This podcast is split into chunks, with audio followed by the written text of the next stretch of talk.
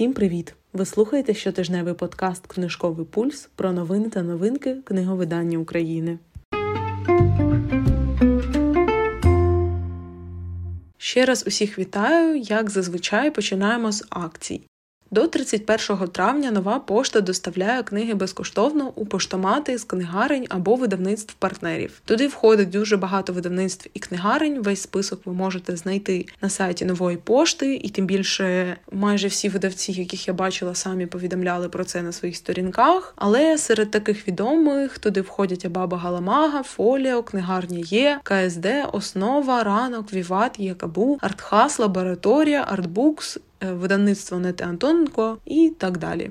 У видавництві Старого Лева по 23 квітня знижки до 40% на обрані книги видавництва з розділу художня проза. Також, як завжди, знижка мінус 20% на видавництво тижня, і цього разу це човен. У Меридіан Черновіц з нагоди передпродажу нової книги, про яку буде далі, діє знижка мінус 20% на інші книжки видавництва та мінус 10% на новинки. У КСД до 23 квітня буде акція. При замовленні книг буде в два рази більше КСД коїнів, які потім можна обміняти на бонуси, і за кожні витрачені 100 гривень буде нараховуватися по 2 КСД коїни.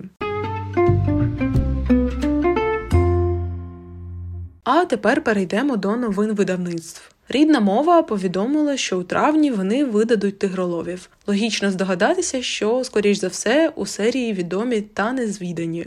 І, до речі, щодо тигроловів, видавництво Прометей е, відомого блогера українського полум'яного розповіло про те, що вони поки що не видаватимуть тигралові, оскільки не вирішено питання авторського права. Видавництво Прометей провело розслідування і знайшло право наступників Івана Багряного. Після короткої розмови і обіцянок повернутись для контакту після консультації з адвокатом. Звісток від них немає і ніхто не відповідає на дзвінки. Тому Прометей поки чекатиме, щоб видати книгу офіційно. Також е, полум'яний у себе в телеграм-каналі нагадав колегам видавцям видавцям, що в разі підписання договору про передачу авторських прав будь-якому видавництву всі наклади за рішенням суду підлягають вилученню з книгарень на склади, а будь-яке порушення права карається законом України. Ось такі дописи опублікував у себе в телеграмі Полум'яний, тому.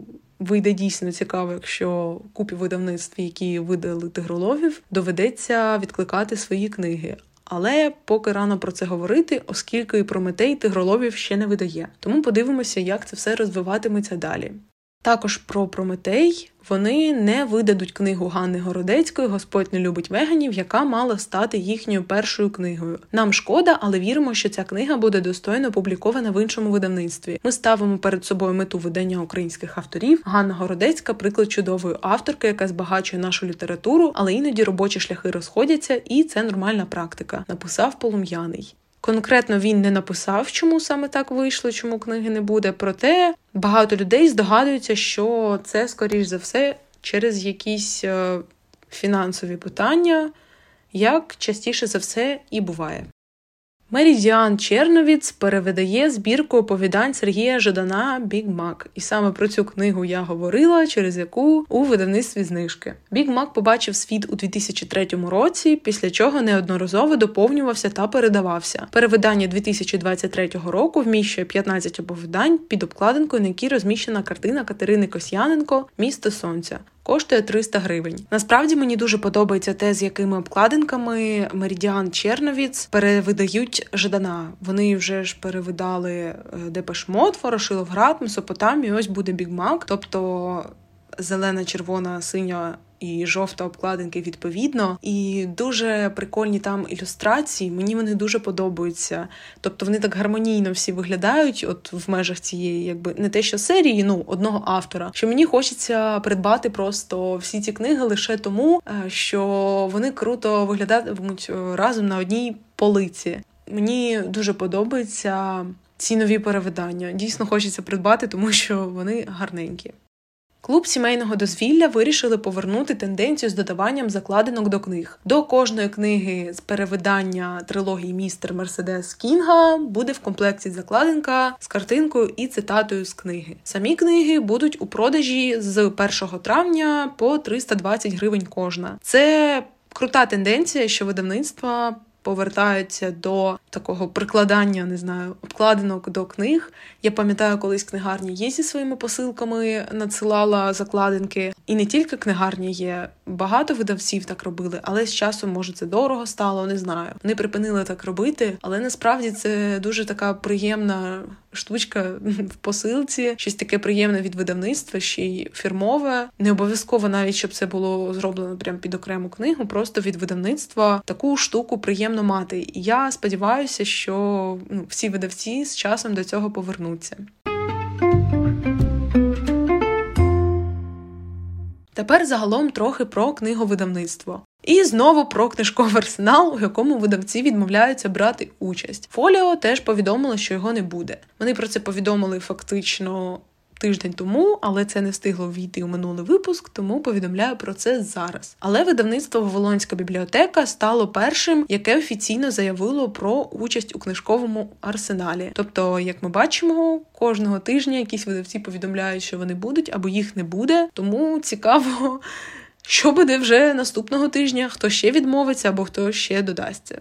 Побачимо.